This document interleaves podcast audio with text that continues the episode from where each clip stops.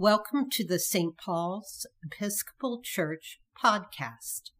Here, we will share our thoughts, voices, and prayers.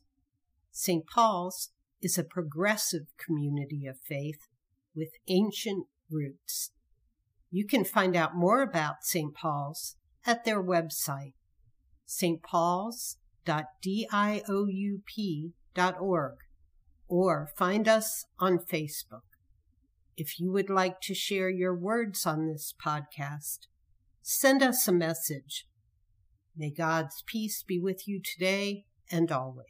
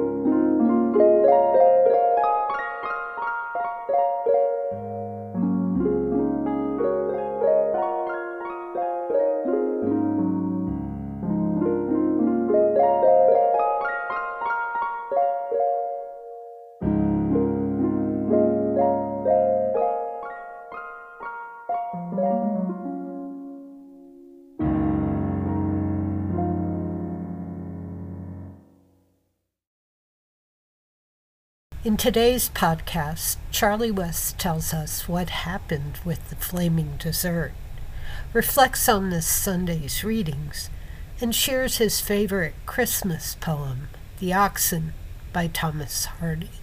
Words twice a week, 1224. Words twice a week on Thursday is a series of preliminary thoughts on some of the lectionary texts for the next Sunday.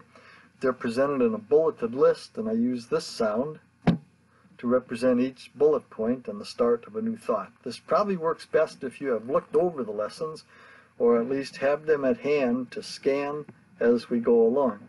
The lessons for this Sunday are Psalm 148, Isaiah 61, verse 10 through 62, verse 3, or we're extending it to verse 4, you'll see why.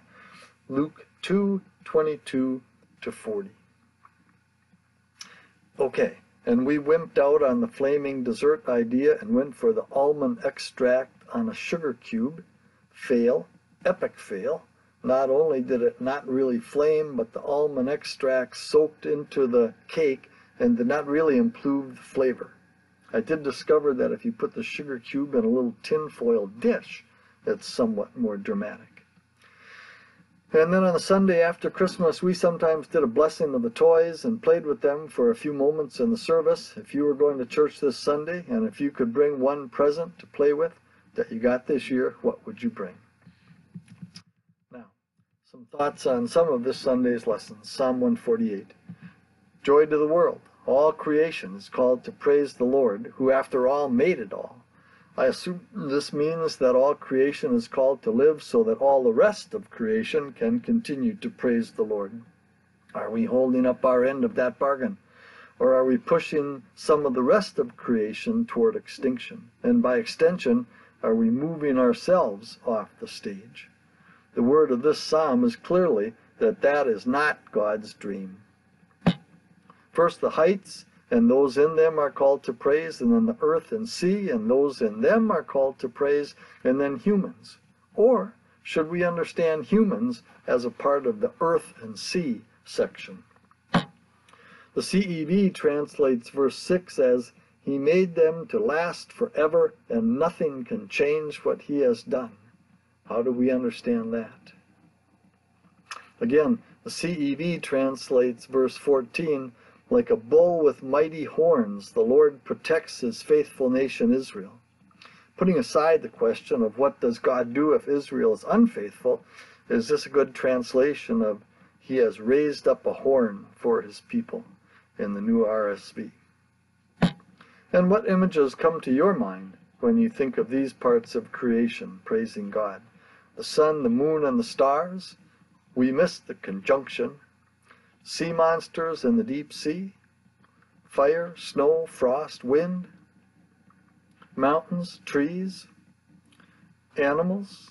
We've seen cardinals at our feeder, humans, old, young, in between. We've been watching the Nutcracker. Isaiah 61 10 to 62 3. Well, first off, we are going to extend it at least to verse 4 because that mentions Beulah in the King James Version, and that's the happily married in the NRSV. My mom's name was Beulah, and yes, she was happily married, first to Wilbur, my dad, and then after he dad died, to Donald, another wonderful man. We looked at 61 10 to 11 a couple weeks ago. It's nice to have these lessons that we get in a prophetic kind of way during Advent and then in a more proclamation or fulfillment kind of way after Christmas. Probably 10 to 11 is the prophet speaking, and he or she is all geeked up with new clothes and bling and can't wait to let us know. Of course, if we're wearing God's power and justice, how do we look? As we said before, the emperor's new clothes comes to mind. And then scholars seem to think God starts speaking in chapter 62 after being silent for a long time. And God says that he, she, God will keep speaking as long as it takes.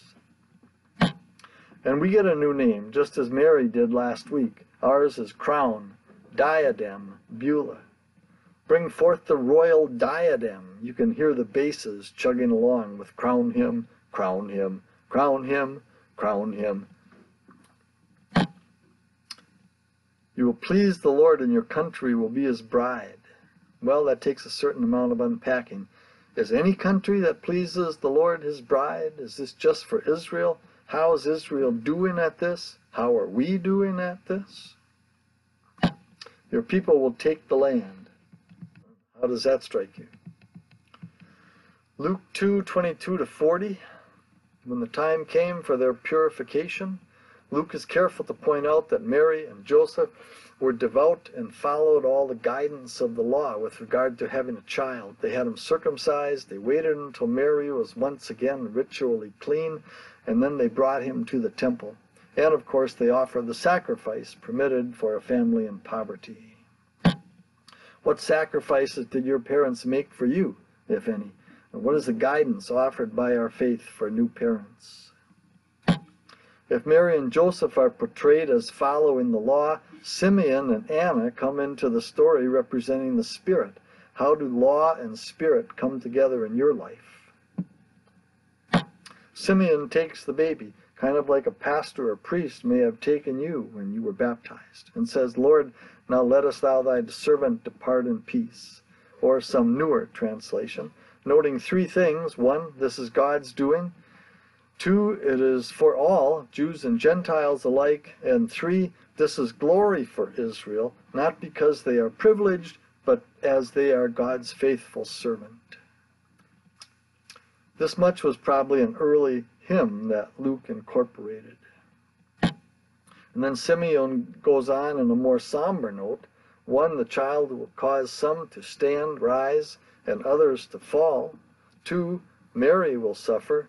And three, all this will reveal people as they are, kind of like a benchmark for your mutual fund. We don't have any of Anna's words, but with the same authentication as Simeon, she tells people about Jesus.